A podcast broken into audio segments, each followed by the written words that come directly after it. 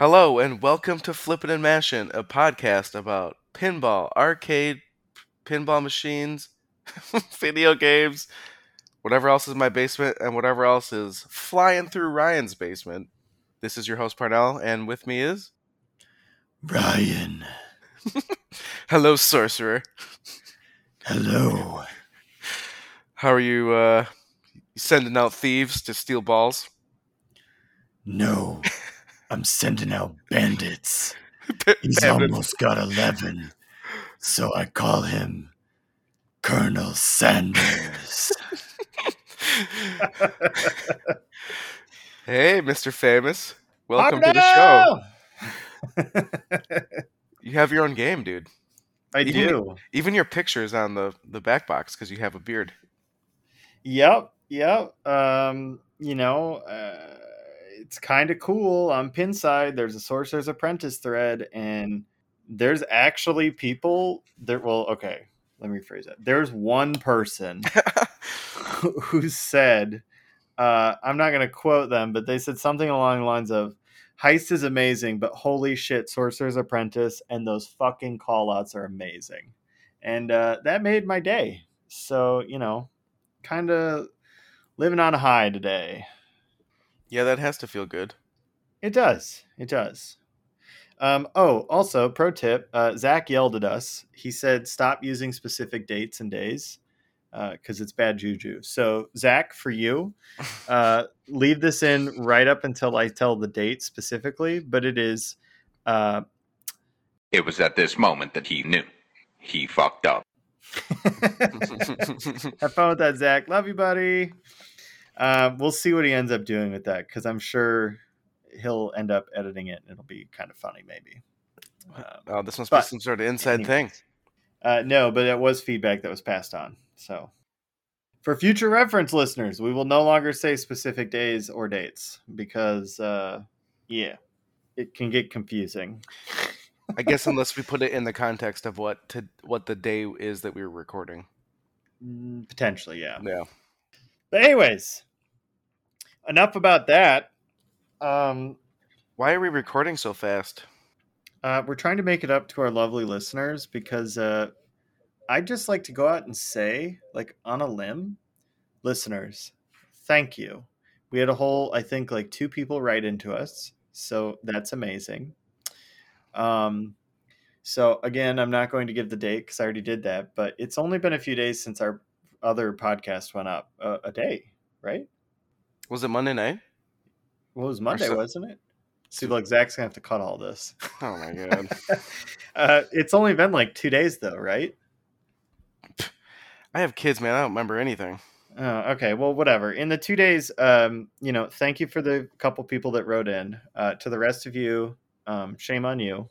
It's triple digits, by the way. So thanks, but not thanks, I guess. I love you, though, still. Just... you guys could message us more regularly. Anyways, moving on from me scalding our audience, we now dropped our listeners from whatever it was before to like the five people that always listen. Hey, thanks for staying on. Way to make that awkward, Ryan. Hey, what are you drinking? Nothing. Yeah, it's pretty exciting stuff. Well, fortunately for me, my son got sick again and passed that on to me. So I have a pretty fun cough. I am drinking raspberry zinger tea with honey. Ooh, any tea with honey is some good shit when you're sick. I forgot that we had tea. And so I was next to my wife and I opened the fridge. I'm like, oh, I need something for my throat. And she's like, why don't you have tea? I'm like, duh, it's right there. Should have been thinking, because all I had was water. So yeah, duh. I'll probably get on the tea train tomorrow. Tea train. Do you have a favorite tea, or do you just it's whatever? Because like, ooh, green tea and black tea, like straight up, tastes like crap to me. Yeah, no, okay, so Chelsea is a tea snob. Yeah, I think I saw that when I opened your drawer. And I mean, like, legit tea snob. Like stacks of flavors. Yes. So I think my favorite flavors are lavender chamomile with honey when my throat hurts. And that's also just like really fire by itself. But then also she bought me some apple cinnamon tea. And that is really good with some honey in it as well. I bet you that's good on like a cold day. Yeah, because it's kind of like a pumpkin spice latte, but tea. No, it's like an apple cider but lighter, which is kind of nice. I gotta see if there's pumpkin spice tea. You are such a basic bitch, you know that? Okay, I'm gonna admit something to the internet public. Starbucks has a pumpkin spice cold brew, and it is dang delicious, and I will definitely drink that. Basic. Let's see. There's chai pumpkin spice. Do you guys like chai stuff? I hate chai stuff. I think Chelsea actually really likes it, though. Yogi has pumpkin spice tea. Huh. That's at Target. Oh my God. I gotta send this to my wife. Well, you're making the 20-minute drive over to Target tomorrow. For the update later, I'll be having... I was driving all over today. Yeah, you were. Did you end up getting what you needed, though? Yes. Technically. What the fuck? Okay, well, I guess that later. All right, whatever.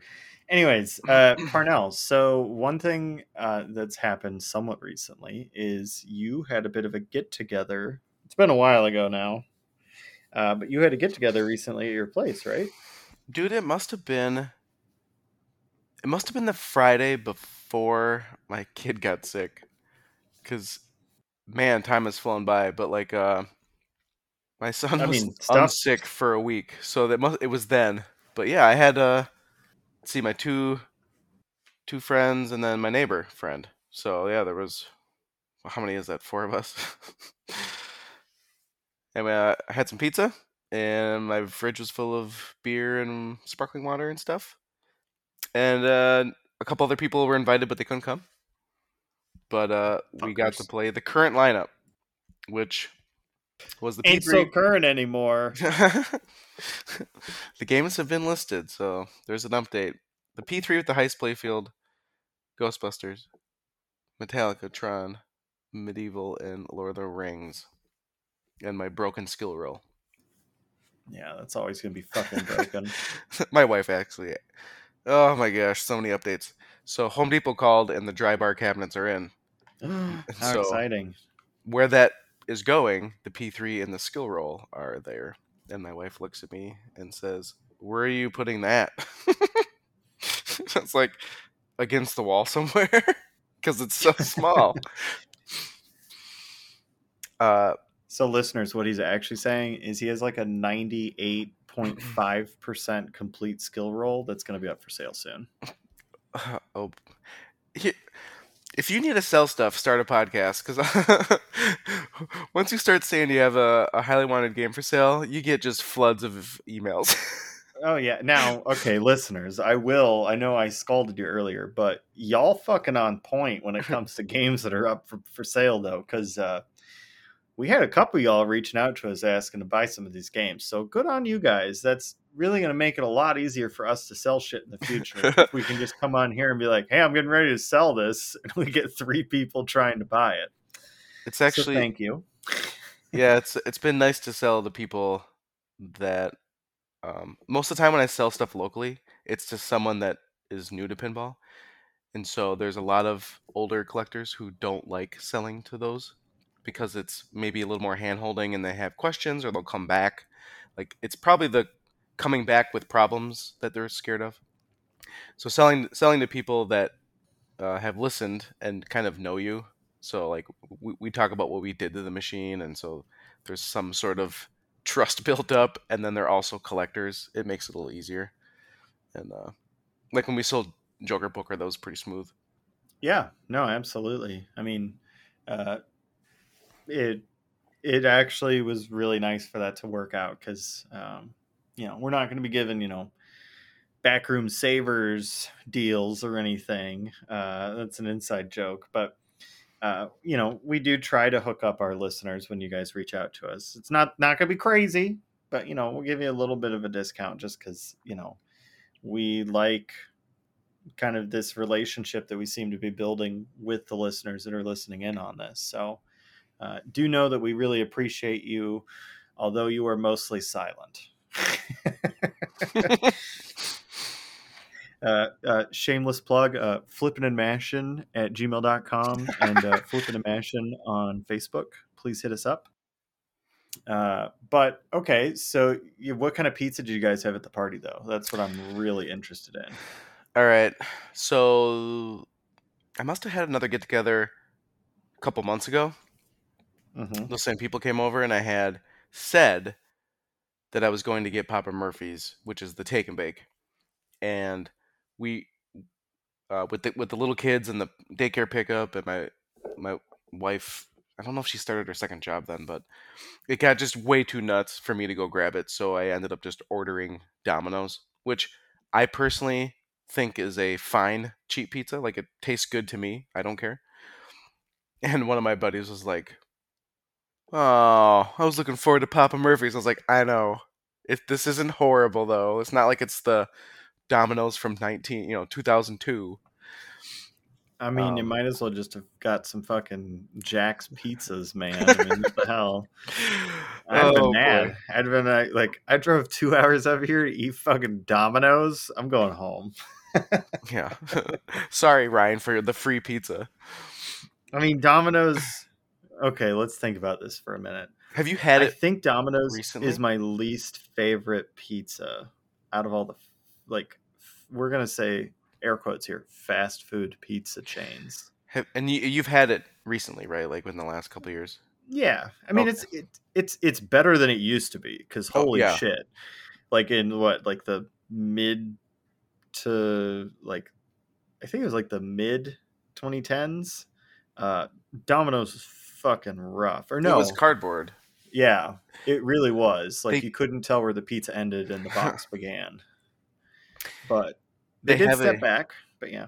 Yeah, they've updated the crust and all that. But they also have a gluten-free pizza that is also soy-free. Mm. So my throat appreciates that. I don't always only eat that. I sometimes like to sneak the tastier pizzas. The Philly cheesesteak pizza from Domino's is pretty amazeballs. Okay, yeah. So I'd recommend that for show. See, if we have any listeners that live in the Midwest, one of my favorite, we're going to use again air quotes, fast food pizza chains. This is going to sound crazy to people that don't live in the Midwest, is a Casey's pizza. Yeah, I don't know what that is. What? Oh, okay. So Casey's is a gas station. Oh, God. I've seen that driving out to North and South Dakota. Yeah, Casey's Pizza, I mean, seriously, for what it is and how cheap it is, it's probably the best pizza you can buy. Okay, what about QuikTrip Pizza? Have you had theirs? Yes. Okay, QuikTrip Pizza has a sausage and cheese curd pizza. What? And that slaps really hard, and I think it's $6. So, I mean, I think that's cheaper than Casey's. But I think I like Casey's cheese to sauce to crust / bread ratio more than QuikTrip's. Do you like hand toss pizza, thin crust, deep dish? Like what do you dig in usually? So I like pan or deep dish, but I will always, if I have the choice, stuffed crust is where it's at. And give me that cheese in the crust. So I have a problem with eating a lot of food that tastes good. Mm-hmm. And so when we getting fat, and I'm part of the club, but yep, go on. When someone ever orders thin crust, I just shake my head crap, because I just feel like I can just eat way more. Yeah, and I do eat way more. Yeah. I'm not a big fan of thin crust. I think it's my least favorite. It's but it almost, oh my god, it's gonna sound so stupid. It almost seems less satisfying. Yeah. It's almost like skinny vodka or whatever they call it, right? It's like it's vodka, but it has less calories. And it's like, what? You're drinking to drink. Like, there's going to be calories no matter what. I mean, yeah, but, you know, that's why you get on them seltzers, or as my brother-in-law calls it, baby water.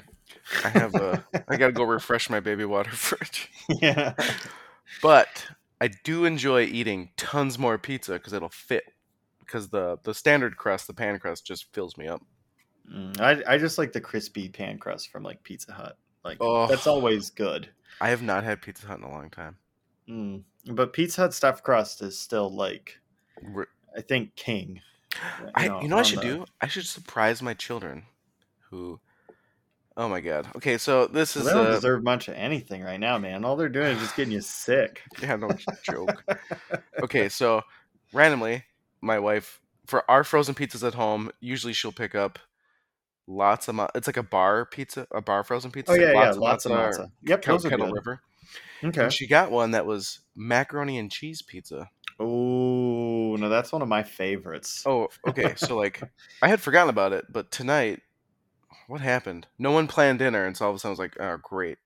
You know, she got the kids home, and it was like just after 5, and I was trying to get the stuff sorted out in the garage, and it was like, you know, what are we going to do, like peanut butter jellies? She goes, I could do frozen pizza. I'm like, go for it. I'll take care of the kids outside. Throw that baby in the oven. Let's get rocking. That was actually surprisingly good. I was down with that pizza. Yeah, okay, so my 3 favorite pizzas... Wait, hang on, sorry. I need to finish the story, because now I remember why I started it. My daughter, I don't know if any other people's kids do this. I did this when I was little, and I now know why my parents wanted to slap me. She only wants to eat mac and cheese. Literally, Saturday morning, you know, I'm ready to make bacon, sausage, pancakes, what else do I make? French toast, like, you know, some... 5-course breakfast, and then like, hey, what do you want for breakfast? Mac and cheese. It's like, are you kidding me? And then she wants like the crappiest crap mac and cheese, right? Like the dollar box of Kraft. So we have mac and cheese pizza. It's her favorite thing on top of my favorite thing, because I don't even think she eats pizza. And she takes one bite and she's like, I'm done. Did you like it? Yeah, it's good. Okay. Then keep eating dinner. Nah, I'm tired. It's like, what? So crazy. Kids are so nuts. That's my story. Crazy. Okay. What were you going to say? No, I was just going to say my top 3 pizzas are macaroni and cheese, Casey's gas station pizza, like burger pizza, like cheeseburger pizza, with pickles. I was going to say you have to have pickles on that. Yeah, and that is like insanely good. And then I do really enjoy Toppers. They have loaded, I think it's like a loaded potato where they take little like coin hash browns and put it all over with like some sour cream and some nacho cheese and some other stuff on top. Oh, we just got Toppers in Duluth last year. I'm jealous because Toppers is so good. I think there's one in Duluth and one in Superior. So like they just got up here. I haven't had it yet. You need to, because like their macaroni and cheese pizza is like one of the best. Pizza Luce. There is one in Duluth, and I used to work downtown, and we'd go there for after work events or whatever. And I swear they had a garlic mashed potato pizza, and that was so spectacular. I think it's pulled off the menu, but it might be a secret menu item. That was a banging pizza. Okay. Well, not to cut this conversation short, but it's 20 minutes of pizza talk. And we've been talking about pizza. So, okay. So we had Papa Murphy's, and I think I got like a pepperoni so that my kids could eat it. And then it was a chicken Mediterranean or something. Yeah, it was just like chicken pizza. It was fine, like with white sauce. Okay, well, I mean, like buffalo chicken. Throw down on. But, you know, like some buffalo bacon chicken. Oh yeah. Oh, you're making me want to eat. Yeah, I know. I'm hungry now too. Anyways, so fat people talking. Skipping forward, What did your friends think? Because I think this is the first time they got to see the P3, right? This is the first time they've played the P3. All right, so back on pinball, back on track. What did they think about the P3? They really were like, why isn't it in your pinball row? Why is it on this wall all by itself? Because it's better. No, so they got here. I wanted to kind of not walk them through it, but just make sure they understood it. And so we all started a game of Heist. And I kind of explained it right because the ball launches from the top real fast. And like the in lanes look a little different just because it's a screen. But, you know, once they figured out like, oh, there's an item down there. And I kind of just let them play. And then I had to go pick up the pizza. And so I just said, hey, you guys keep playing. I'll be back. And when I got back, they were still playing the Heist. And then they pretty much played the Heist the rest of the night. And then after we got done eating, I said, hey, let's play Silver Falls just to change things up. And so we switched over and they got a kick out of that. It took us forever to get out of the living room. And I was like, you guys have to play the kitchen. And my one buddy was kept saying, we can't cheat. I was like, we got to go off the save. We got to go off one of my saves. And so we use my save. I have on my profile, I have every room is saved. So we just loaded up a couple of rooms off my profile, and they got to play the kitchen, and they honestly they loved it. And we went back to the Heist again, and they couldn't get enough of it. I don't know if they listen, but I was gonna try to get them a Christmas present or something, and I asked them what their favorite games were. And one of them was like, the P3, so amazing. And I was like, I thought Black Knight 2000. He was like, yeah, that's old though, but P3 is the best game ever. Hell yeah. Well, it's good to hear that we might have some more potential P3 owners here eventually. And I'm glad to hear that more people got to play Heist, because if there's one thing I can project to everyone listening is you really need to go on Pinside, where you really need to write into us if you're close to the Midwest and you need to play the Heist and you have to play the P3. Even if you've played Lexi Lightspeed or Cosmic Heart, you really need to play Heist, and you should really play Sorcerer's Apprentice, where I'm the voice. But you definitely need to try those out, because it's like the sleeper game of 2020, excuse me. So. Recently, the P3's been getting a lot of attention on the forums and stuff. And I remember some people even saying like, oh, I've only played, you know, P3 back when Lexi was there. I should probably try it. And it's like the P3, the Heist really, I think, stepped it up to people who didn't, they wanted just a plain pinball game. They didn't appreciate kind of the DIY and all the mechanics and the abilities. Like they didn't see the future. You really got to play the Heist. It was an eye-opening game changer. Yep, and you got to play Sorcerer's Apprentice, because seriously, it's fucking nuts. I really, really, really love it. And you should play it before the next game comes out. Yep, which is TBD, but coming soon. We haven't gotten any, more hints or teasers or anything, but assume by the time that the teasers start dropping, they're really close. They're not teasing though, so not yet. I mean, it could be like deeper, like point. 4 years. No, I have a strong feeling that we're going to see something by the end of the year.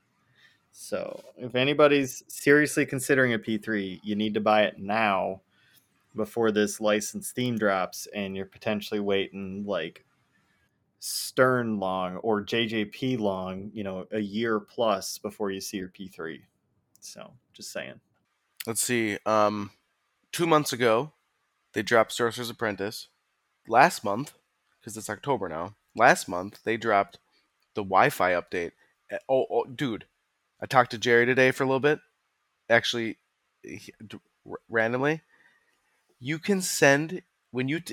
so that's really neat, because... I'm very technical, and so when there's a problem on the P3, like if I notice a bug in a game or in the menu system or whatever, I want to send whatever information I can to Multimorphic to fix it, right? Or to show them. So they have, excuse me, they have logging. So on Barnyard and the Heist, I've sent logs in to Multimorphic to help them troubleshoot my problem or a problem with the game code. And, you know, you turn it on, you play, and then you go back and you then generate the log to your USB stick. It is now, with the Wi-Fi update, you can just literally send them the log file via the Wi-Fi. Fuck! That is so awesome. Dude, I know that Nick Baldridge would be, like, blown away by this. I'm wondering if you can enable that for third-party games. Like, if it might go to Multimorphic, but they could just forward the log file to Nick. That's pretty sweet, though. Like, being able to troubleshoot and send logs all without having to open the coin door. It's bombastic. Yeah, no. That is super cool. Sorry. Like, that's, like, nerdy excited, but that's pretty sweet. Mm-hmm. Mm-hmm. What else? What do we think the game is? Is it Frosty the Snowman? It's probably My Little Pony. I mean, no, that's Stern's shenanigans. Times. What if it's like Claus versus Halloween, like some sort of jack-o'-lantern fighting? Freddy versus Jason. There we go. That flop of a movie. Jason in space. There we go. Now we're talking. Sign me up. In related P3 news, I don't think this person currently listens to our podcast, but I actually recently, someone that's in North Dakota that's an operator, just bought a P3. He put his deposit down, so congratulations to this mystery person. I won't use his name, but he's out in North Dakota, and he just got a P3 after talking with me and having played it a bunch, and now hearing about the new license theme getting ready to drop. Wait, so he's played it already? The moment I told him that. So he's played Lexi and Cosmic Heart and enjoyed both of them. But not yours. He played them somewhere else. Right. Yep. Okay. No, he's played them at conventions. Oh, okay. However, this operator's only complaint with the P3 is he had bought a Dialed In, and a Dialed In literally next to any other license theme would get smashed in earnings.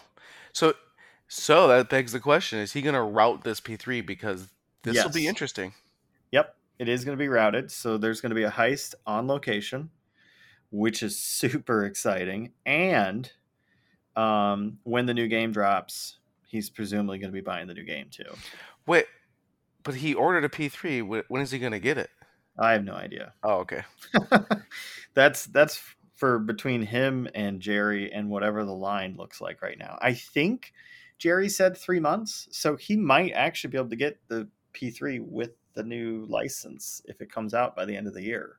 Yeah, I remember when I ordered it, I just like a week snuck in before lead times grew, but it was about that. I think it was right under that, and it came faster than I thought. Like, when you do it, you're like, 3 months is forever, but then all of a sudden you're like, oh God, I gotta, make the final payment, and I have to get like my shipping in order. My stuff has to be open in my garage to dump this game. Mm-hmm. It comes up quick. It does. I've never talked to this guy, but I know the person, like, from you. So you'll have to kind of keep us updated on how they do en route, because I'll be interested. I'll be asking him, and he'll probably tell me, because I'm not competition to him. Yeah, like, do you switch the playfield every week or every month? Like, that's how cool is that? You can like switch the game out without having to move it, and you can. That's like an operator's dream, right? Yeah, I mean, that was the point of Pin 2K, right? Right. Well, kind of, sort of. Yeah, I guess the same sort of basic principle, just not. All right, so P3 talk's over. I'm going to keep briskly moving through. I have a quick review. So, listeners, some time ago, those who are regulars know that I had talked about fatigue mats and how great they are down in your basement. Now, initially, my lovely wife, Chelsea, had bought me some ones off of eBay, and they weren't, you know, bad. They were nice enough, you know. And then I had another listener, shout out to Justin. Hi, Justin. Justin got me three as well for Christmas. So I had six total down in my basement, one in front of every machine. And it was really nice because standing on, a small, thin piece of insulation or whatever you call it, and then the carpet itself that was on top of concrete gets pretty fatiguing after a little while. Well, for my wedding gift from the amazing Parnell, he gifted me a pin mat from Titan Pinball. And listeners, I cannot stress this enough. They're fucking amazing. If you go and stand on that mat and then go stand on either of the other ones that I have, it's like you're not even fucking standing on a mat. Like, it's not even like your mind is like, you're not standing on a mat, and you're like, but I am. And your mind's like, nope, you aren't. I'm sure of it. Okay. So do you have the Stern mat? I do not have the Stern mat. I have now two glow in the dark. Shout out to Chelsea, 'cause she bought a second one. We loved the first one so much. Pin mats from Titan Pinball. And they are, I like, seriously, we tried the one you gave us, and she bought a second one immediately because we had just gotten back from our wedding where we had been standing for like 4 or 5 hours on actual cement floor for that entire time. Yeah, tilt's all cement. Our feet were like on fire when we got home. Parnell, I'm literally, and listeners, I am not lying when I tell you, we were able to put that mat down and stand on it, and our feet no longer hurt. Like, it was incredible, this magic mat. So if you have pinballs in your basement or anywhere in your house, I highly recommend getting at least one and moving it around like, from Buffalo Pinball, owns a P3. Kevin, thank you. Kevin Malone. Another avid listener, Kevin Malone. Ken loves listening. He does. Definitely. He had reviewed one a while back, and I was kind of like, I'm not sure. He undersold the shit out of it when he talked about it. This pin mat's amazing. So go get one. And the glow in the dark one's pretty badass too. When I tried to get it, so the first gift took a while to think of, and then when I tried to get it, I was denied after waiting. Whoops. So then I had less than a week to figure something out, and instead of going to Target or whatever, I was like, we need to think of something. And I talked to the owner of Titan. I'm like, I need this for a wedding. It was like a Monday or whatever, and I'm like, I need it by Saturday. And he's like, ooh, your best bet is ground. I'm like, oh my God, what if it doesn't get here? And he's like, I'm pretty sure it will. And it actually ended up coming a day early. And I was like, so I emailed him back. I'm like, thank you so much. And I opened it to take out the receipt, but it was like, it was thick. It was like, what is that, an inch and a half? At least. It is squishy, yeah. And it's angled on the sides, and it has a nice pattern. It has a lovely glow-in-the-dark pattern all around the border. Yep. So my basement is tile now, and I'm always on my knees having to get in the coin door or get under my games. And they also make knee pad ones, like a mini pin mat and then a knee pad, like a single knee pad mat. And I was like, man, I should just get one of those just to have. And so maybe I'll snag a standing one, the full like one full size for the basement, just to have to start. We'll see what happens, but it'd definitely be comfortable if I have to get under my games. I'm telling you, you're gonna at least have one because it's awesome sauce. So just wanted to do that quick little discussion about it because holy shit, is it amazing. Moving on. All right, we'll save me for last. Oh. You know, best for last. Oh, yeah, I know. So Parnell, mm-hmm. Last we spoke, I was really trying to like convince you and show you the way that you can occasionally change up your lineup. We can say goodbye to games. You're right. Ugh. So what has happened since last we spoke? Because a tiny bit, just a little bit has happened. Yeah. So can we talk about that? Go ahead. I want to say it was like that night. You listed my Ghostbuster for sale. Maybe it was the next day because I sent pictures. The funny thing is, he lists it, and within 3 minutes, there was people hitting him up. And I was just like, holy shit. And it made me realize, like, man, there are people looking.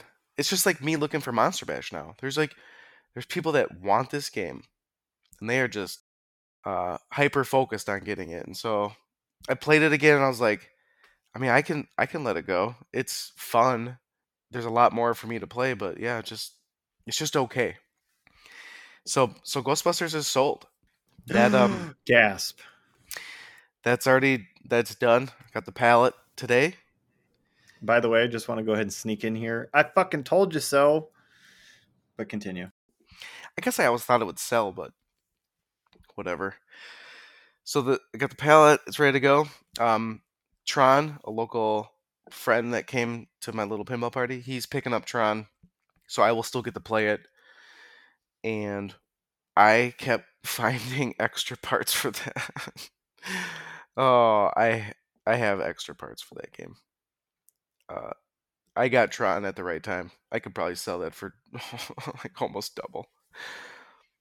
Not really, but just you could almost make a second Tron out of it. So Tron's gone. I don't think that was a hard one to sell. I think that's the one I've talked about for like 2 years where I was like, well, it's the first game I'd sell. So that wasn't the hardest one to get rid of. I already kind of knew that it would probably leave if I ever wanted to change it up. And mm-hmm. Then we spoke and you're like, just throw your Lord of the Rings up for this price. See what happens. And I threw it up and said, you know, here's, if you want it shipped, here's this much extra to ship it. Because I'll do the bulletproof foam that Chad does. And I think that the first buyer hit me up in 5 minutes. And they wanted to surprise their significant other. So I was like, this deal might not work. But they didn't seem too gun shy about the price or anything. So I was like, okay, this will be right. I got an offer from someone else out of the U.S. that was like, well, I'll give you this price because that's what Pinside said. Let me know. I'm just like, nope, I'll ignore that. That's well below market value. And then some distributor hit me up, said, hey, we take this. You know, is this your asking price? And I said, yep, let's go. And I was like, oh, okay. So the game sold. The game is gone. So 3 games are gone, and hopefully I get wrapped up tomorrow because I gotta move those cabinets into my living room to make room for the pallets. And then I'm on the hunt hard for a Monster Bash remake LE, and there's nothing for sale at the moment. We hit up a bunch of owners, and no one really wanted to sell it yet. The timing wasn't right. Like, I just missed out on one for sale just south of us. And then we messaged some people that had just sold theirs as well. Or were like, oh, I just needed to keep it because the game I wanted got pushed. So bad timing on my part. Yeah, but also, you know, if we can talk about it a little bit, you're trying to have your cake and eat it too. You know, there's that too. The funny part is the value on these games is just ridiculous, but I want one so bad that I'm I don't care. I want that one. So I'm one of those people now that is probably going to help push up the value of the game. I guess I could go with an SE. I saw somebody on Facebook with an SE and a Topper, and I feel like they're priced high, but I threw out the question, like, hey, if you could take some mods off, or like, what are you looking for to buy or sell this single game? So we'll see what they say, because I'm not paying a limited edition price for a premium. I'll pay yeah, but it has the Topper, which is all you fucking care about. You know, you're literally like splitting hairs over a Topper that if CGC had sold it, it would have been $600, and it has no moving mechanical parts to it whatsoever. It just lights up. Yeah, that's fine. But it also has that, you know, plaque on the lockdown bar. Yeah, I'm sure you could get that made from somebody. They literally sell that for pros that don't come with it, but premiums that do for Sterns. Yeah, but there's no button there. I don't know. You're right. So the plaque's kind of fucking pointless, isn't it? Whoops. I want it to match my monster. Holy medieval. Shit. They don't match, though, because your medieval is, I mean, it's an LE, but it's not really the LE, because the LE that actually was the LE is the Royal, not your LE. And Cactus Canyon is the equivalent of the Royal, but CGC decided to make it more confusing by making it less confusing and changed it to an LE. Okay, so, yeah, so you're wrong. So I own a medieval LE, so it is an LE. But it's not the LE. It's not the one to have. No, it has all the mods to make it the one to have. You're ridiculous. I know. The only thing that the Royal had above me was what? The powder coat? And the plaque. Oh, the Royal. Okay. So I have a... It doesn't have that lockdown bar plaque. It's totally worthless. Is that what's on... They have that on the lockdown bar? I don't know. Oh. I'm just trying to call you out for your shenanigans, because you know it. I know it. And the listeners know it, but you're just blind ignorance, charging full speed ahead, willing to pay like actually, I'm going to use the PC safe term, regal prices for a Topper that doesn't move and a plaque that says limited edition number of X. There's color 1,000 or whatever. There's a color changing stand up. I think at Frankenstein that changes. Okay, so you could literally add a spotlight with a color-changing LED and achieve the same effect. Ugh, no, because it's backlit. You could backlight it. Ugh, it's not factory, my friend. Don't put mods on your games then, dickhole. Why? Because it's not factory either. Get out of here. Yeah, I don't know what it is. I think I just want that. Listeners, you don't understand. Me and Parnell have been fucking arguing about this for like days, and that's why I'm kind of at this point just like I'm over it, because Parnell's trying to stay in a certain price point, and I told him it's just not fucking possible, and he's like, no, see, one was on Pinside the other day for this amount, and I'm like, cool, somebody sold their game for super cheap. I wouldn't put eggs into that basket. Wait, shoot. What? The LED moving targets are on the special. It's the plasma disc, which they make a mod. Yep. And the monsters. And then it's just the Topper and the front molding. Yep. Oh, I mean, crazy. If that's worth $3,000, then go for it. But I think you're fucking nuts.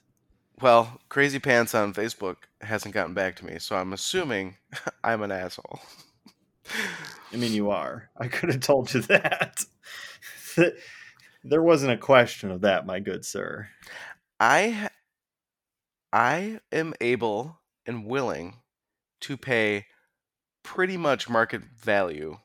No, you are not. Today, yes. Stop it right now. Because we've heard from 2 or 3 people that have already said that they sold theirs. Yeah, but those recently. Are outliers.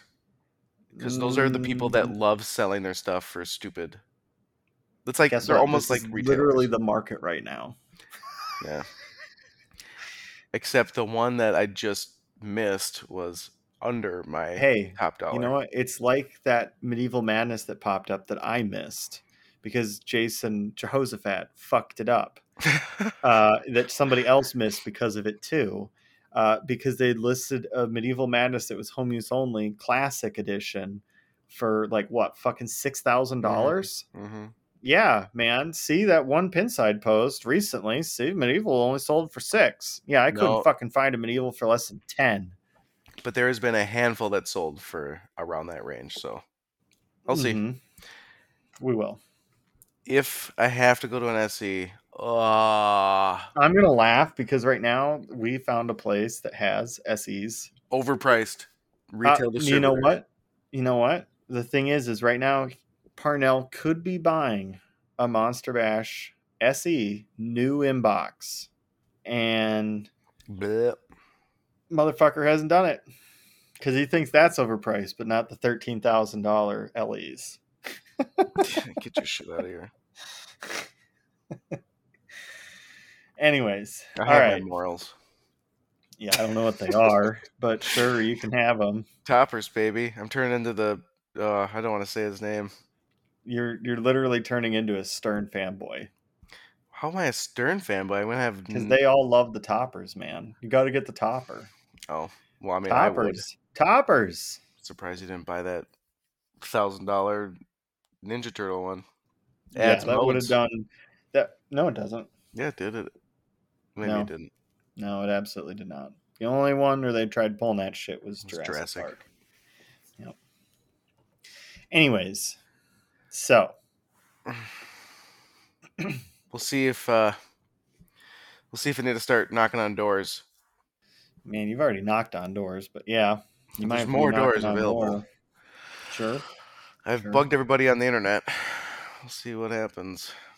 Right. Listeners, if you have a Monster Bash that you'd sell to MCP Pants over here, he's willing to pay close to market value for a Monster Bash LE.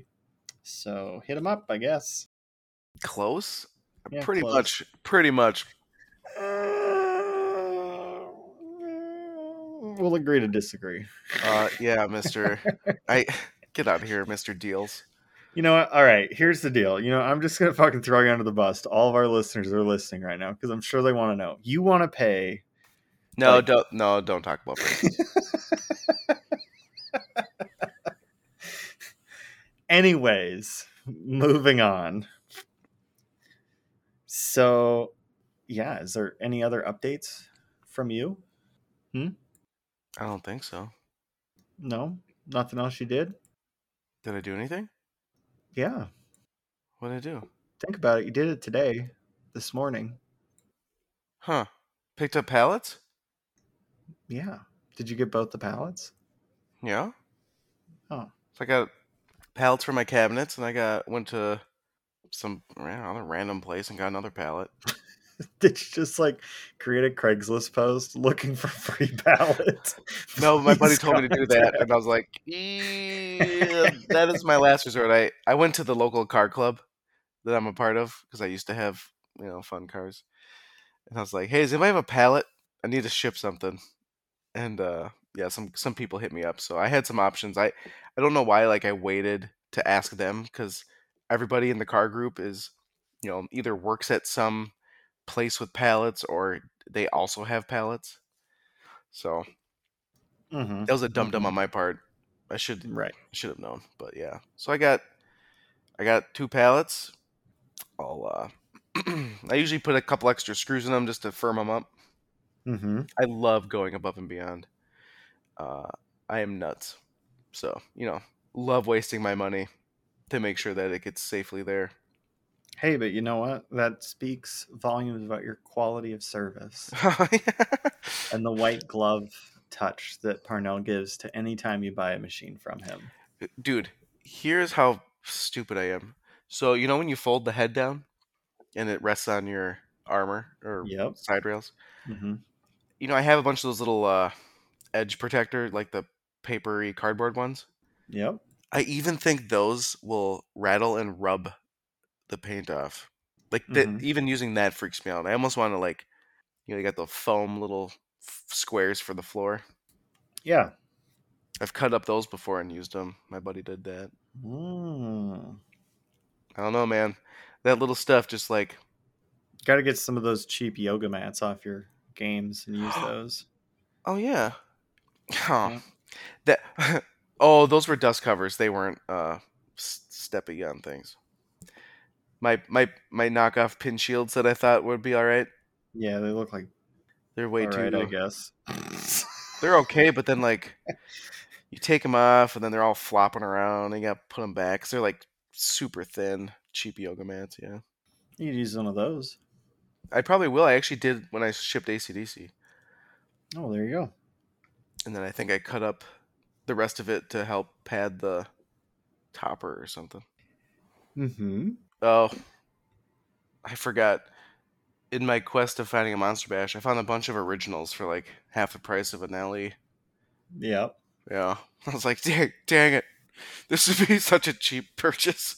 Just get some color changing LED bulbs for the GI. Nick, you'll never notice. Save yourself half the cost and just get color changing LEDs for GI. Yeah, and then we're eating dinner and my buddy Dave calls and I'm like, oh my god, did he find one? And I got just like all excited. He's like, hey, you're looking for a Monster Bash, right? I was like, oh yeah. He's like, does that? He's like, I think I forgot how he worded it, but he's like, is it you wanted a remake? And I was like, yeah. And he thought of me because his buddy was selling an original. So I was, too bad. I have to go based upon my wife's desires of color changing GI. Darn. But yeah, so originals are selling. Yeah, they are. Or I should say they're being listed. Yeah. It's kind of weird, though, because like you see all these... You hear about all these games moving, but then you don't see sale ads, so I'm assuming a lot of people just sell to their friends and stuff. Right. Easy way to do it. Which makes sense. Mm-hmm. Anyway. How do you feel knowing that TNA is worth more than, I think, all of the Monster Bash originals that you looked at? So, does that make you sick to the stomach a little bit? It makes me wonder. I don't know if you remember, but like I think when you got yours, I was like, should I trade my Tron for a TNA? And you're like, oh, I don't know. Well, we posted it up and nobody got back to you. Oh. Did you have it? I remember you posting it, but did you have a trade for TNA on it? Yeah. Oh. I think that's still a game I want. But I'll have to kind of just wait to see how this game room shakes out. Yeah. Sorry, I was just sending you some private. We're passing messages, listeners. It's great. But yeah, I don't know. I think it's really crazy. Pin prices right now are just nuts. Well, and it's funny because we don't have to go into this too deep, but like, okay, so I complain. You and I have been in the hobby for me a little longer, but you have been in the hobby for a few years. So you've seen the prices slowly increase, and I've seen slowly increase, dude. One day that shit was going for half of what it's now going for. Well, back in my day, it was a fourth of that price. So like some of these games, it's just hard. It's hard to justify, but you know, as long as the market holds. For instance, like your No Fear, you paid more than I would have, than I was offered one, and then you were able to clean it up and then trade it and create you created value. Yes. So I'm complaining about prices, and then I find a game that I want, and I will spend whatever on it, and then I just think it's funny. It's like when you find the thing you want, and it's very specific, then your eye of value may change because you are blinded by whatever, because that's the thing you want. So I want this LE, and so I'm like, well, I'll pay a couple grand extra just because. It's like, well, okay, so I'm kind of a hypocrite, I guess. But if that that's the one thing I have to have, then yeah, you got to pay to play. I mean, that's why Monster Bash LE for you, I think, is going to be like my Medieval Madness for me. Well, I've tried to get that game so many fucking times, and every time I can't find one. I can hold on to cash, I can hold out on trades and everything else, and it just never comes into fruition. So I've just given up. I'm sure one day now, the pinball gods are just going to mock me, and it's just going to like casually come by in some kind of fucking ridiculous trade But until then, you know, I'm fine with it. It's really. I'm surprised you didn't get any for. I think you listed Attack from Mars for trade, and I didn't think you got any offers for Medieval. Nope, except for the one guy who had a Royal, and he wanted me to pay like a lot, crazy on top. Yeah, I think it was like $4,000 at the time, and I was like, no, yeah, no. The one good thing though, I think, is that my family's gonna love Monster Bash, and so I guess I'm rationalizing the price because it's like I'll probably have it for a long, long time because it's fun, it's funny, it's family friendly, quote unquote. I mean, my daughter started talking about Frankenstein Peeps because they got Halloween Peeps now. So the other night when she actually ate her dinner, she had a Frankenstein Peep, and I had told her, I'm like, oh, you know, there's Frankenstein in Monster Bash, and she goes, yeah, but the Peep is just that round head, not the whole body. I was like, oh, okay. Thank you for being so technical. So I guess that's kind of exciting too. Like, to your point, back when we talked about this last episode, was it brings joy to my life knowing that somebody in my family would be excited to own and play this. So that's part of my battle of pinball owning. Yep. So whatever. Anyway, what is your update? I can't imagine that this is going to be, you know, something small. Well, I think we have a new record for the fastest game that's come in and out of my basement. How? I thought it was like 2 days or something. You're right. Yeah. Well, I don't know, because No Fear I had to wait a while for parts. No, okay, then we'll just say that it's a tie. Are you searching it? Yeah, I can't tell. I honestly don't know. I think this game came and left quicker, but I'm not sure. Anyways, did any of you... Okay, sorry, go ahead. No, go ahead. No, let's build up the suspense some more. Did the parts you ordered for Black Knight come in yet? 90% of them did.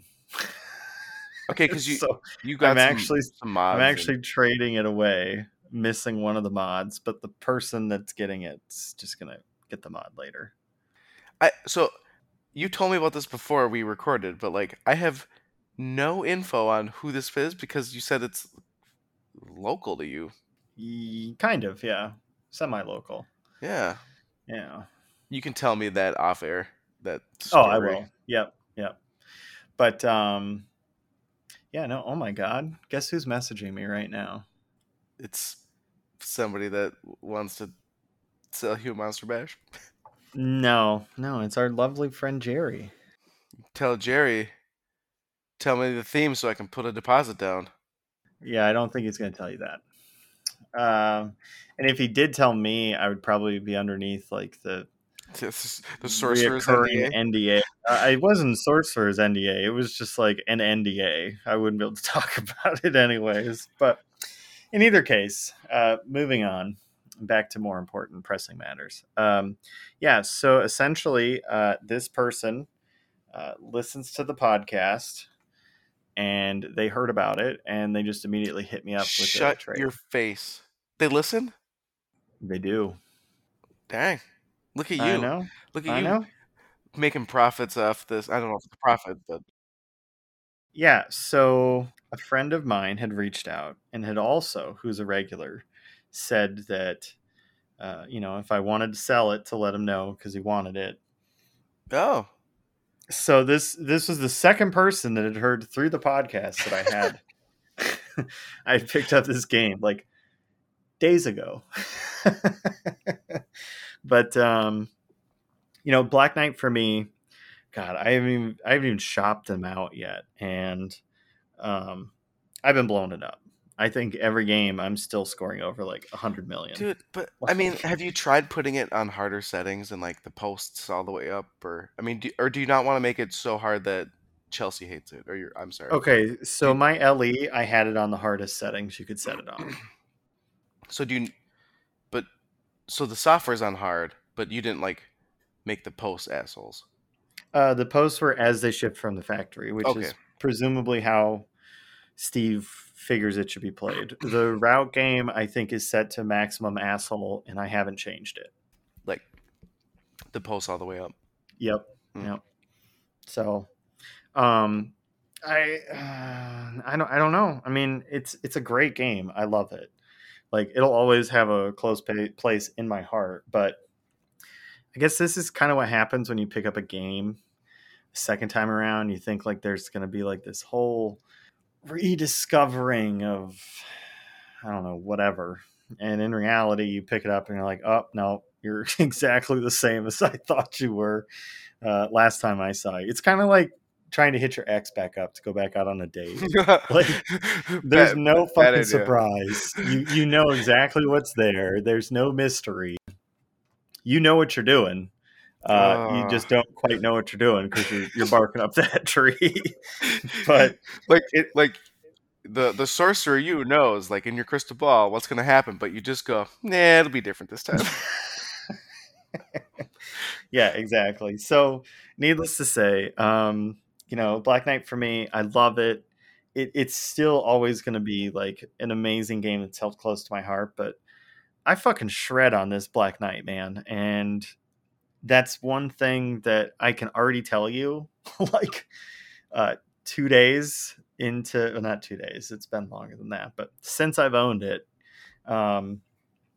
me and Chelsea have played a few games on it, and there's been a lot of waiting from Chelsea. And Chelsea doesn't really like to wait 5 to 10 minutes for my ball to be done for her to then play and potentially, you know, play for, you know, a minute or two or three and then drain and then watch me play for another 15 minutes. Like, that's just not really fun for her. I mean, fuck, it wouldn't be fun for me.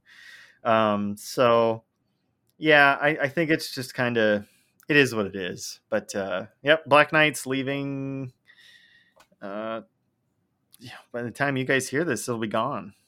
So that's kind of, yeah, it's leaving in 2 days. So by the time this podcast airs, it's gone. So what do you replace it with? So I'm going from a Black Knight Sword of Rage routed pinball machine that has a few nicks upon the back box on one side to a Star Trek Pro that's essentially new out of box with 300 plays. Oh, wait, was it in someone's house for a while and then they brought it to route, or no? So it's been routed and it has 300 games on it. Does that location just like dead? It's next to my house, so I don't think there's a lot of pinball people here in my town. Yeah. It's only been on a location supposedly for like, I don't know, from what he said, like less than 2 months. Yeah, but how is it that only that many games? What do you mean? Dude, that game's like 6 years old. Yeah, no, it was like they just 2 months ago took it out of the box. What? So they found a new in-box one? They had a new in-box. Oh, they just let it sit for that long? Yeah. Fuckers are crazy. Well, and then they opened it. It was like... Well, good thing it doesn't have the double A batteries anymore. Right, right. I think this is like the last build, too. I don't know, you know, whatever. But I would have a hard time, like, unless you had a warehouse and, like, if it was some operator that just had tons of storage, but, like, I guess we're kind of hobbyists, so we would just want to rip open a brand new game, but that's a good game. That's a flow monster. Yes, it is. And I love the update with Carl Urban. Oh my God, Carl Urban! So many good callouts. It was like, it was so good to see a person want to go back and add. You know, like I wanted. Yeah. He might have gotten paid, but like whatever, he went and did it. Where, like, you being asked to have more callouts on Sorcerer's Apprentice, like, that's so cool that someone is like, yep, I'm going to go back and add more content. Hell yeah. No, I think it's awesome. His callouts are great. you know, Carl Urban, dude, he starred in Doom, the movie. He did Judge Dredd, Dread. And that is an amazing movie. Oh, the new Dredd? Well, it's now old, but newest Dredd. Yes. I loved it. And I was like, where's the sequel, you jackasses? I know. But I mean, he's been in a ton of movies and I love him in everything that he does. Like, I could watch that man balance his checkbook and be entertained. And he obviously did an amazing job in the Star Trek movies. So like me personally, I think like to have a pin that he did voices on, I just think that that's really cool. But you know, if I'm going to swap out a Steve Ritchie, it sort of made sense to me to swap it out for another Steve Ritchie. And I'm going from a game that had one minor flaw on the back box head and had like, I don't know, like 3,500 plays to a game that, you know, a home use only individual would have racked up in their ownership of it, like easily. So I don't really feel too bad about it. And it's been a game that we have nearly gotten a few times. I mean, I've even spoken to you about, I mean, fuck, how many times have I talked to you about nearly picking up a Star Trek? A couple, because there was an episode I thought where me and you, God, and this was back when I was at my office, because I remember being in the break room and we were talking about the one that had like 30,000 plays on it. Yep. Yeah. I mean, I've been like, Star Trek Pro has been on my list, but it's just never like, I nearly got one, but then another local guy snagged it from under me because I lowballed the dude because it'd been up for a little bit. So I totally wheelered myself out of that deal. But, you know, legitimately, though, I have wanted one for a while. And so when this one literally was just like, hey, I'll trade you. It was like, yeah, no. OK, done. Like, let's do it.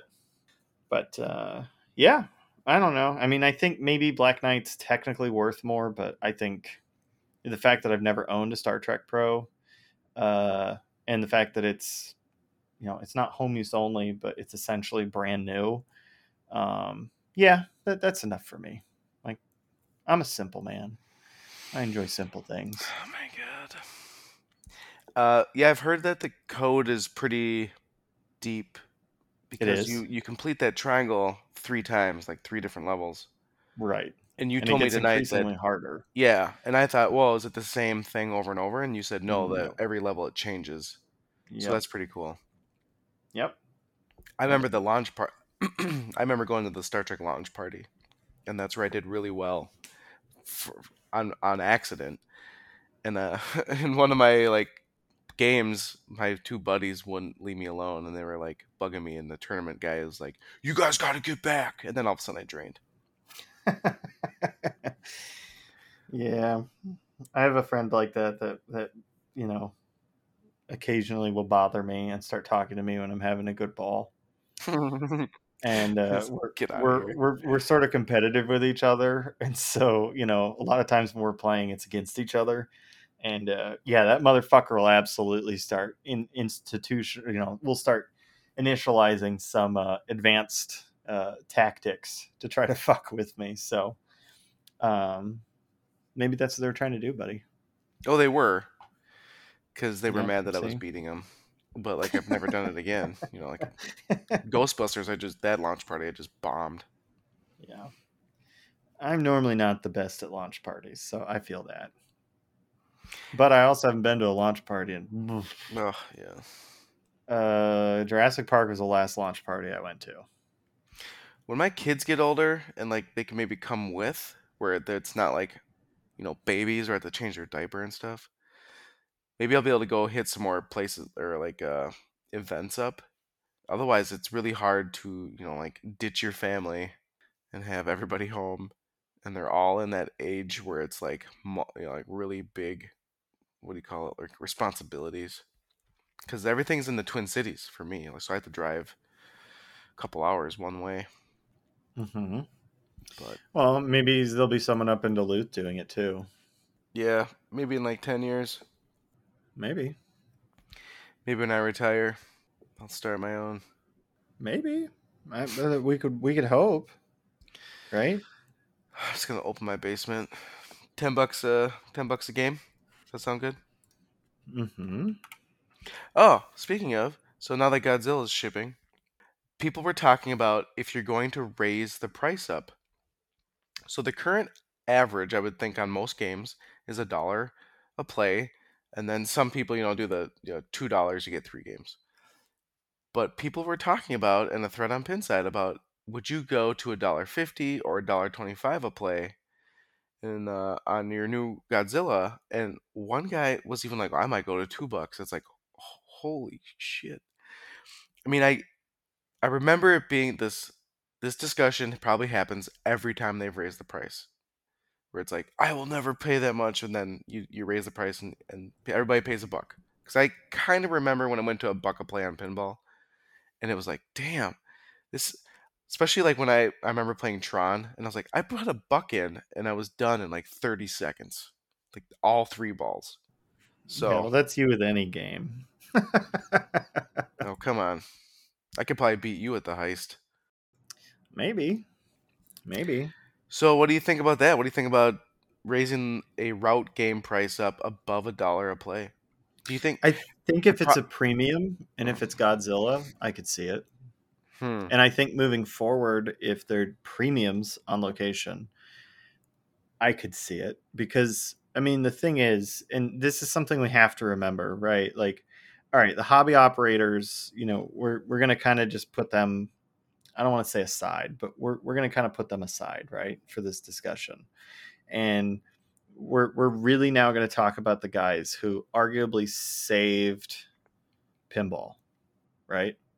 So, I mean, in the mid-2000s, when pinball was truly like floundering and struggling, there was a group of people that helped pinball continue to move forward by buying shit and putting it on location. And these are like the big operators. I mean, the ones that have, triple digits for locations. And like their whole thing is, their livelihood is based on how well their pool tables and jukeboxes and pinball machines and whatever other like bullshit they have that they'll put on a location. And some of it's going to earn all right, but then a lot of it isn't. And I don't think, if you're buying the latest pinball machines, especially if we're talking about moving forward, potentially operators buying premiums for location. I mean, that is a huge fucking amount of money that these guys are having to put down. Because, I mean, word on the street is operators are getting fucked over just like homeowners are, and they aren't getting some crazy discounts like they used to be able to. That's from a undisclosed source that I'm not going to talk about any further, but they're getting fucked over just like we are, the home market. So with that being said, like, I think that these guys have to pay off that $9,000 machine nearly, street price / operator price might be slightly cheaper, but not as much as y'all think. But we're talking about $9,000 they have to recoup in like 3 months before the next title. Premiums, and then are they $8.99? Yeah. They're $9,000. So, I mean, even the pros are almost 7. I mean, the pros are like tickling $7,000. So, I mean, I feel for operators that are actually out there trying to make a living, because now they have to go from paying, a lot cheaper. I'm not going to use prices that I know about. They were paying a lot cheaper to what they're having to pay now, and they still have to pay it off in the same amount of time. I mean, it's fucking impossible, because even if you have the same amount of people, or maybe even a little bit more, like, I mean, it's not like these guys are clearing thousands of dollars a month consistently every month. And even then, you're talking 9 months before your return of investment. A lot of these guys, supposedly, from what I've understood, is they'll buy a machine, they'll just route it until they literally can get out of it and they're not upside down in it anymore, and they really aren't making like shit tons of money on pinball, but they're doing it because they love pinball. So like, I feel bad for operators because they're kind of getting fucked, and we've yet to see what kind of shisty bullshit Stern's going to pull in the next 6 months or year after they mine a bunch of data off of this new app that they're pushing for free. And then they come back and they either ask the users and or the operators to then start paying them money every month for this service. I mean, that's when shit's going to get truly bonkers, because then every machine that you've in the past year upgraded to have this cool new feature, you're now going to have to pay to continue to have that feature. I mean, just think about it. $20 a machine per month. Wait, is this something you're coming up with, or is this in their plan? I mean, think about it, man. How greasy is Stern? Oh, no. I could see it happening. I could actually thought it would be a monthly. I could see it be a monthly fee, but I'm hoping that their price increase is covering this instead. Yeah. Uh-huh. Well, Stern knows so much about networking and, you know, everything to deal with, you know, having like actual servers, right, Parnell? Because, I mean, when you think about it and you think pinball and Stern, you think, oh, well, these guys are obviously great at building software as a service, right? Yep. Yeah, exactly. See, that chuckling is his listeners. For those that aren't picking up, this is my sarcasm and him chuckling at it, because there's a lot of infrastructure that's to be put in place, because this is what me and Parnell do for a living. I don't think that they're, I don't think it's going to be a smooth launch. I think they're quickly going to realize that they're in over their heads. And I think that in the next year, whether they're in over their heads or not, they're going to start fucking charging for this shit, because they know that they can, because if you want to have the coolest features, you got to pay to play. Did they release their app yet? Because they said they were going to release it when, how do I have 103 app updates? Jeepers. They said they were going to release it when Godzilla launched. I don't see it. Well, that's crazy, because Godzilla, spoiler alert, listeners, it's already at locations right now. Yeah, I was gonna say, I thought it was, but supposedly from my inside source, I'm being told that they will hear that there's a presentation / presumably their actual launch of the software tomorrow. Oh, okay. So for the app, yeah, I think I'm poking here a little bit. I know that there's a presentation about this new app tomorrow. So it goes to stand on the fact that a bunch of these machines are, I think, now over in Europe and being distributed. And then there's also the ones here in the United States that I already know that have gotten to locations across the US now. It stands to matter that, or it stands as evidence that tomorrow will be the soft launch / launch of it.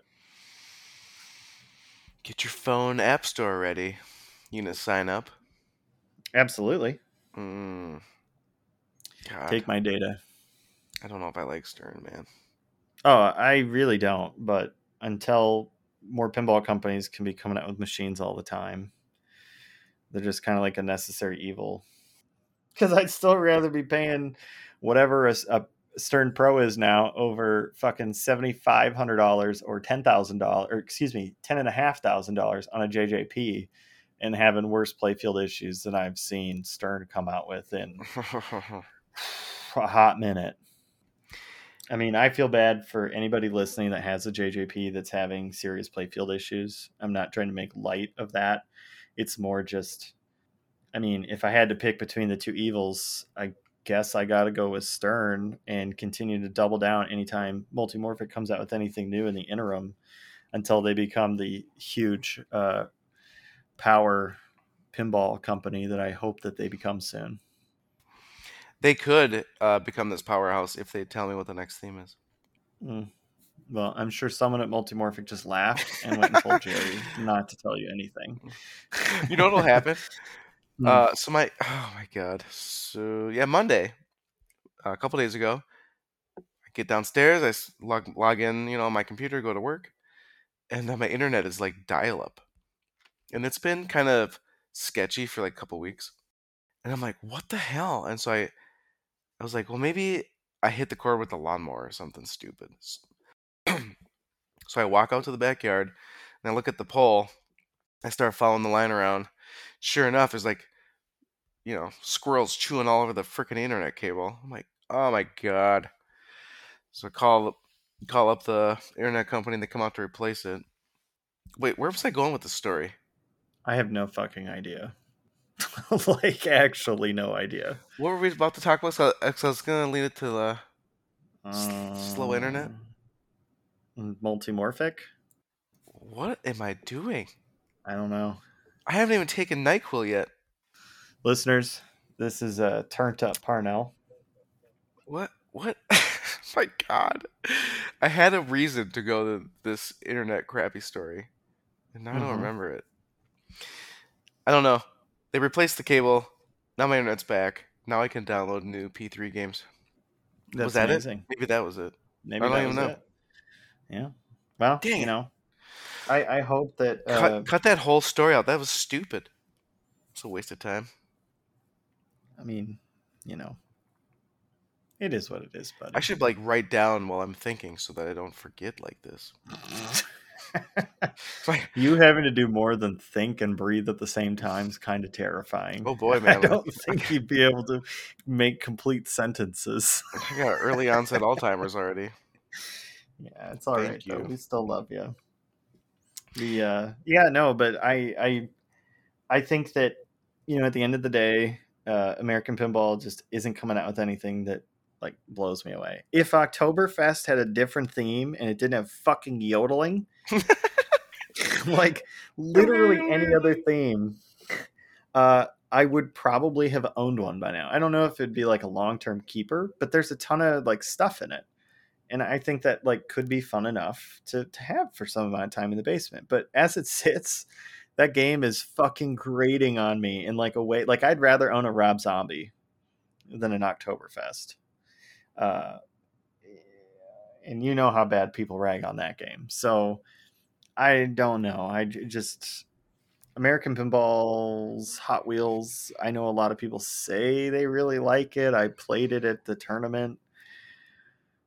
I'm very like about it. I guess if someone had offered to trade me, you know, their Hot Wheels for my Black Knight nearly straight up, like I would have done that. Do you think but it would have been like a very new players? Yeah, no, it is, because you can stack modes with multi balls, and you know there's stuff to do. I guess if you had to buy a game. And let's just say that you didn't care about theme, and you didn't care about having weird back boxes in your basement, because American Pinball's back boxes are weird. I think at the $6,200 or $6,500 or whatever the street price was /is for those, I think that it does offer some level of competition. Because if you sat me down and in an alternate universe, Munsters had just launched and Hot Wheels had just launched, I would absolutely want a Hot Wheels more than a Munsters. What? Straight up. You crazy dog. But I hate Munsters. Oh, I like it. Like, so fun. Yeah, I didn't like it. But I think that there is, you know... I don't know. I think Hot Wheels is probably their least mech game, because Oktoberfest was like flooded with stuff. And then Hot Wheels seems to be like a lot flowier, less toys and mechs in it, which is fine. I want more from them right now. They don't get the pass with Oktoberfest where it's just like, yeah, see, we can load a game up with a bunch of mechs. All right, so moving on, we're going to make a game that has less mechs because it's cheaper to produce. Here it is, same price. Come buy it. It's like, no, you need to really keep like honing playfield design, and they need to just stop dicking around and pick up fucking Ryan McQuaid and get Sonic Spinball like actually popping and happening. Or they need to come out with a Hot Wheels 2. This is what Hot Wheels should have been. And just retheme his game, because it actually has a loop-de-loop in it, which they said was impossible. And, you know, kind of go down that rabbit hole, too. Because, like, straight up right now, the games I'm most excited for is Multimorphic's new games that they're going to continue to come out with and what is coming out. And Sonic Spinball potentially being announced, released somewhere. Getting picked up somewhere and getting announced, released. Like, those are right now my like two most excited games for. So I don't know. You're not excited for Godzilla? Because well, obviously I'm excited for Godzilla. I fucking bought one.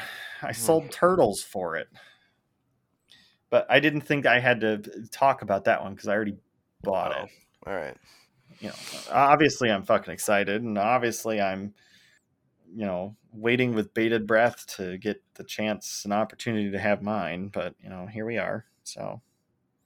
And so, just waiting. On the Eclectic Gamers podcast I just listened to today, Dennis like rattled off all these rumors, and it sounds like they're gonna use Legends of Valhalla for American Pinball's next game. But when I saw the game in his last game, Wrath of Olympus, man, I don't know if I could see that game being a $6,000 game. It's gonna be probably more than that.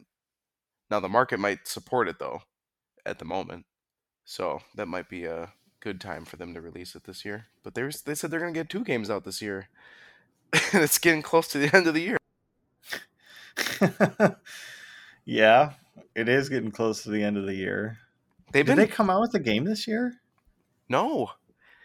Oof. And they said they were going to have two this year. And I guess they're both coming in December, everybody. Let's get ready. I mean, Stern's having a new game coming out this December, too, and the rumor on that is Rush. Mm-hmm. But at the same time, they use a lot of code names, and I don't know if that's the code name. But... I don't know, man. A dad band? I don't. Right up their alley. I mean, it does. I don't know if it's coming out by December though. Mm-hmm. Borg? December? Yeah, it is, because I don't know if CES is going to happen again. I think they're missing it. They Stranger Things They did the same thing. Yeah, but their lead times right now tell a very different story. That's because they would rather make the next game and have people pay ahead and be on these stupid waiting lists. I mean, I get that, but I guess what I'm trying to, I guess the picture I'm trying to paint right now is, I think that it's I'm you guys listeners, you can put my calendar, you can whatever, mark me down. They aren't gonna fucking come out with it this year. It's going to be next year. I think they're not going to miss it by much, but I think they're missing it. Well, I really do. If it's back to the old days, they'll release it at CES, because I think it might be in person this year. They still haven't even fucking shipped Godzilla's. Dude, Godzilla's shipped this week. I mean, they're still in the process of shipping out literally the first like mini batch of pros. October. Wait, is November next? Yeah, there's no fucking way.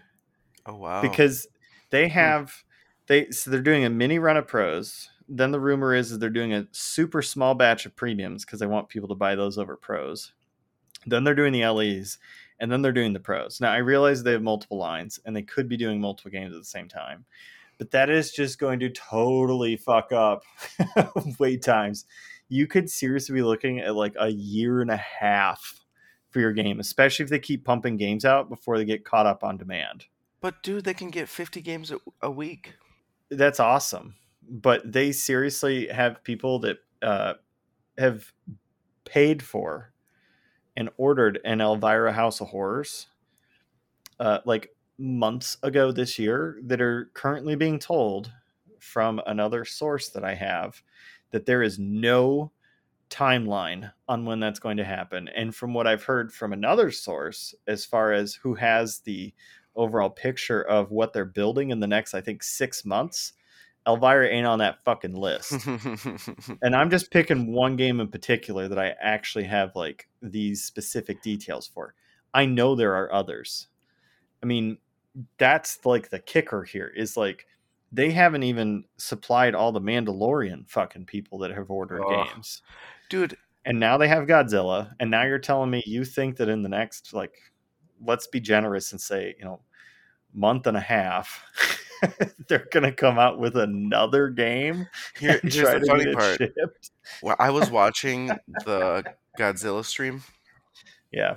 And it seemed like the premium. Was it LE? Whatever the initial one. Yeah, the initial one. So that's the premium. It seems like they let it slip that Iron Man was going back on the line. No, I didn't catch that. Wait, because you muted yourself too early. I didn't catch that. When they were talking, it was when I don't know who he was, but it was like when the programmer was talking about the Insider Connected, right at the end of that, he had been talking about it. And then Deadflip was like, yeah, no, let's not. That's also a good game, but Deadpool's the best game. So they're doing another run of Deadpool and like maybe Iron Man. And Iron Man, they probably have all the crap sitting on the shelf for anyway, so they could easily just. So that might be the game we get this fall or the Christmas. Maybe a little. Yeah, it could just be an Iron Man. 50 Iron Mans. Yeah. Because it's like, well, we always said we were gonna do vaults. And we have all this stuff on the shelves. I mean, it's possible. I still think that overall, like, I don't think they're coming out with an original theme by the end of the year. I just don't think it's happening. They might announce it and then be like, it's a couple months out. Yeah, but Gary doesn't like to do that anymore because apparently Pinside's really mean to him, and he really doesn't like Pinside and podcasters like us because we end up talking about it ad nauseum, and then like we're being really mean and bullying the big bag Gary because he's just trying to bring more games to us. But that's why they don't show distributors anymore till like the fucking morning of the announcement, because they know that all the distributors are leaking the info. Well, I was going to say, that's the distributor's fault. You got people leaking it. Yeah, but I mean, they can't tell distributors. They can't give them early heads up anymore, because then the distributors just leak the pictures, and then they still make it to Pinside, and then everybody bitches about it, because Gary's literally talked about that. He's like, I hate fucking... when stuff doesn't get launched right, because then everyone's on Pinside picking it apart before they even see the game or play it. I will say that there is a point to that, because what game was it? There was a couple, I want to say it was like maybe Ghostbusters or Munsters, like people poo-pooed it, and then you saw it in person, you're like, oh no, this looks really good in person. Because like the black and white Munsters was drop dead gorgeous to me. I think it was them saving money on printing costs.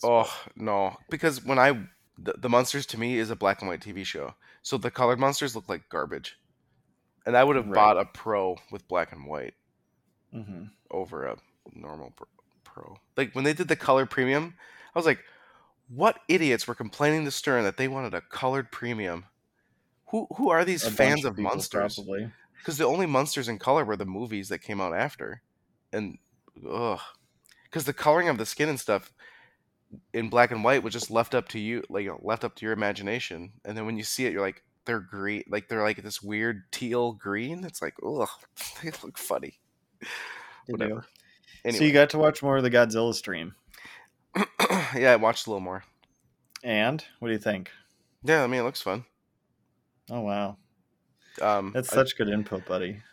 I missed a lot of the gameplay. Like I saw. Oh my god, Keith held up the mech. Then I saw the Insider Connected. So he held up the bridge mech, and which was pretty neat looking. And then the building mech with like the 5 levels or whatever it was. I think it's 4, but yeah, well 5 if you count the rooftop. Yeah, dude, there's a buttload of levels. That's pretty neat. I don't know if they needed that many. I guess that's just. Made it tall. Well, they needed to, because the game, the building, I think by default is at its like tippy top, and that means that the balls are traveling normally through the rails, going to the flippers that they're supposed to, and that means that the building is a bash toy.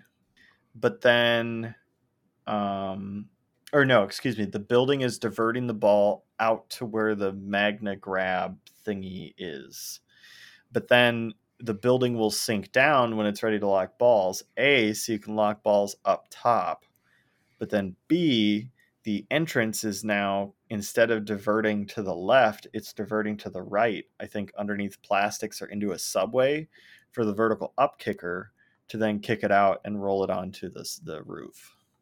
I mean, it's a cool mech, but it's really just a two-way diverter that goes down extra low to let the balls out. I mean, it's very elegant and simple, but cool. But not worth $2,000. Cool. The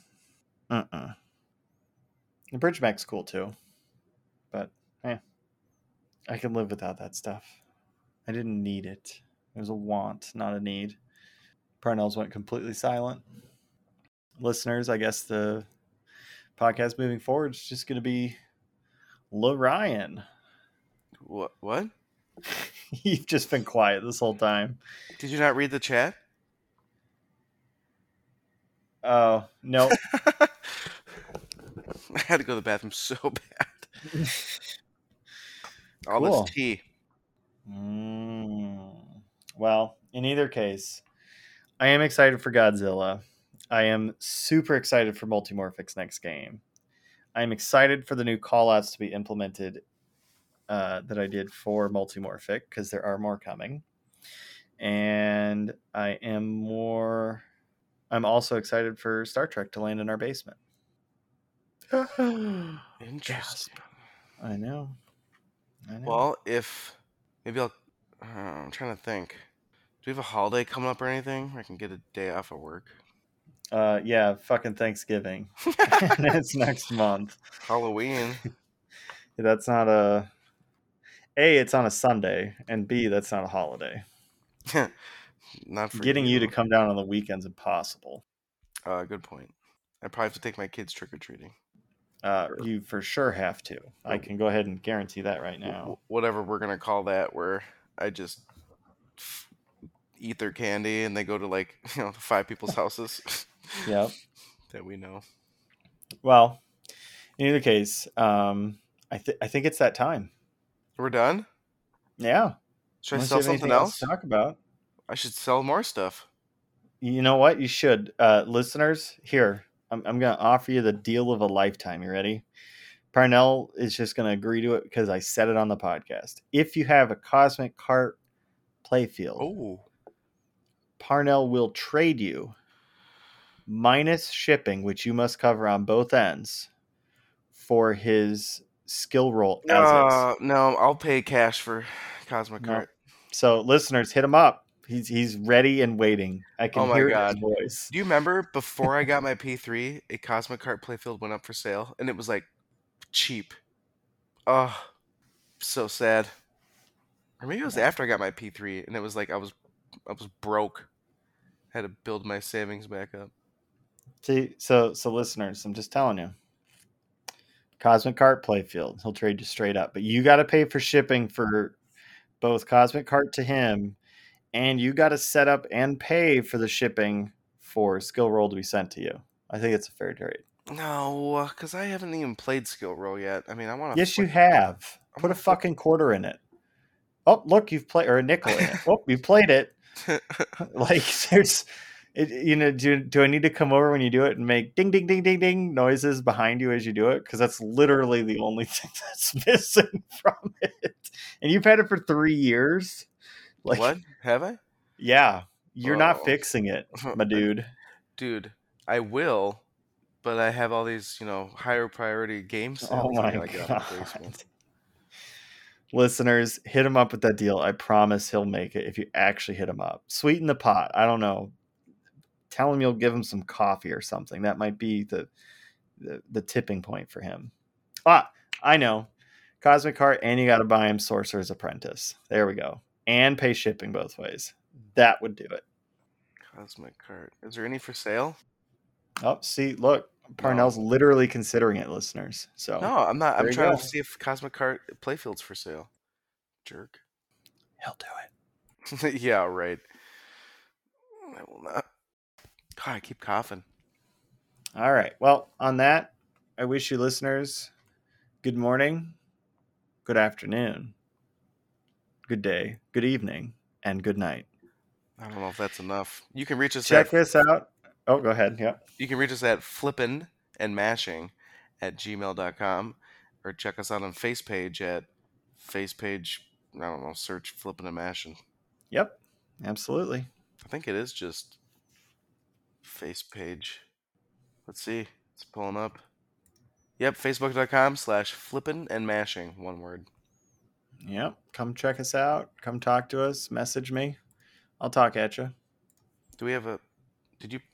Is the new thing posted there? Like the new podcast? Nope. Oh. We had that many listeners, and I didn't even fucking do anything. We have some lovely listeners. I love all of you. But hey, please... have you been to the BFH on the Heist?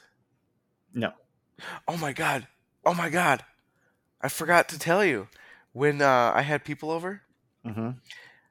I got all but one into a heist. Wow, that's awesome. What do you call that?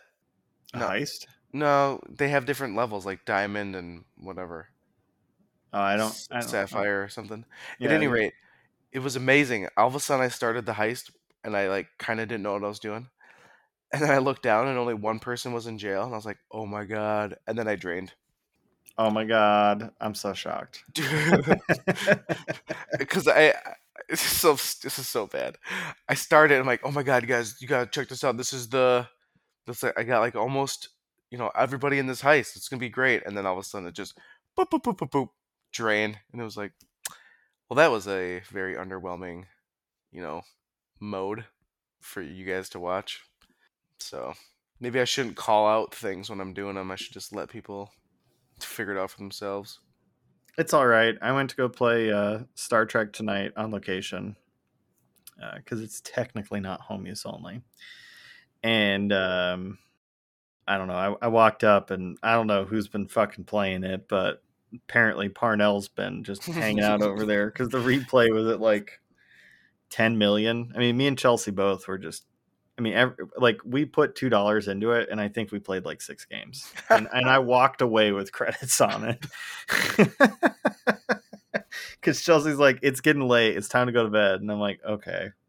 So, like, I walked away, but I put Grand Champion up on it. And I don't know, the whole, like, 4 people that were in the bar kept looking over because the machine kept making that, like, donk noise for the knock. What is that game thing doing in this? Yeah. Place? Yeah, but it's pretty funny. So keep hanging out at the local pizza place, and I can go in and just crush the high scores. Thank you, buddy. Well, I guess when it's at your house, maybe I should sneak down there soon so I can put my name on it. Yeah, maybe we'll see. I had a hell of a good game tonight, though. So I don't know. I probably won't have that good of a game for a while once it gets into the basement, because that's normally what happens. You like go play test a game, you go to somebody's house, you go in and you play it. Maybe you get it home, right? And like those first couple games, you're just killing it. And then every fucking game after that, it's just like, oops, drain, drain, it's dead Jim. Like, oh, cool. Okay. Speaking of, now I need to rewatch all the Star Trek movies. Yeah, they're pretty good. I think I've seen the last one. Yeah, pretty sure. I liked them. The last one's probably the best one.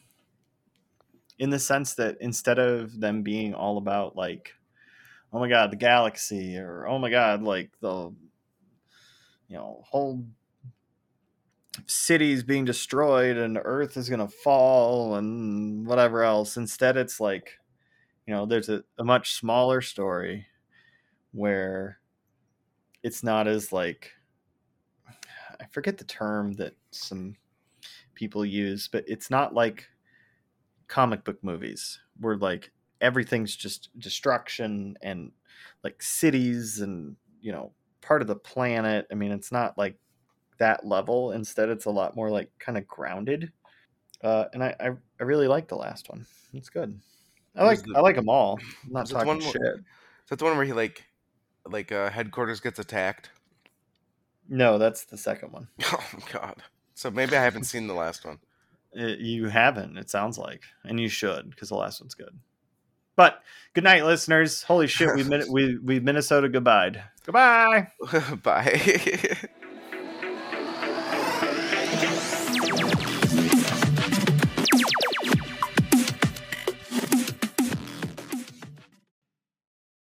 Cut. I gotta pee. This tea is running through me. Throw him. Nah. Dang, so angry. You should take that out of the podcast. Okay.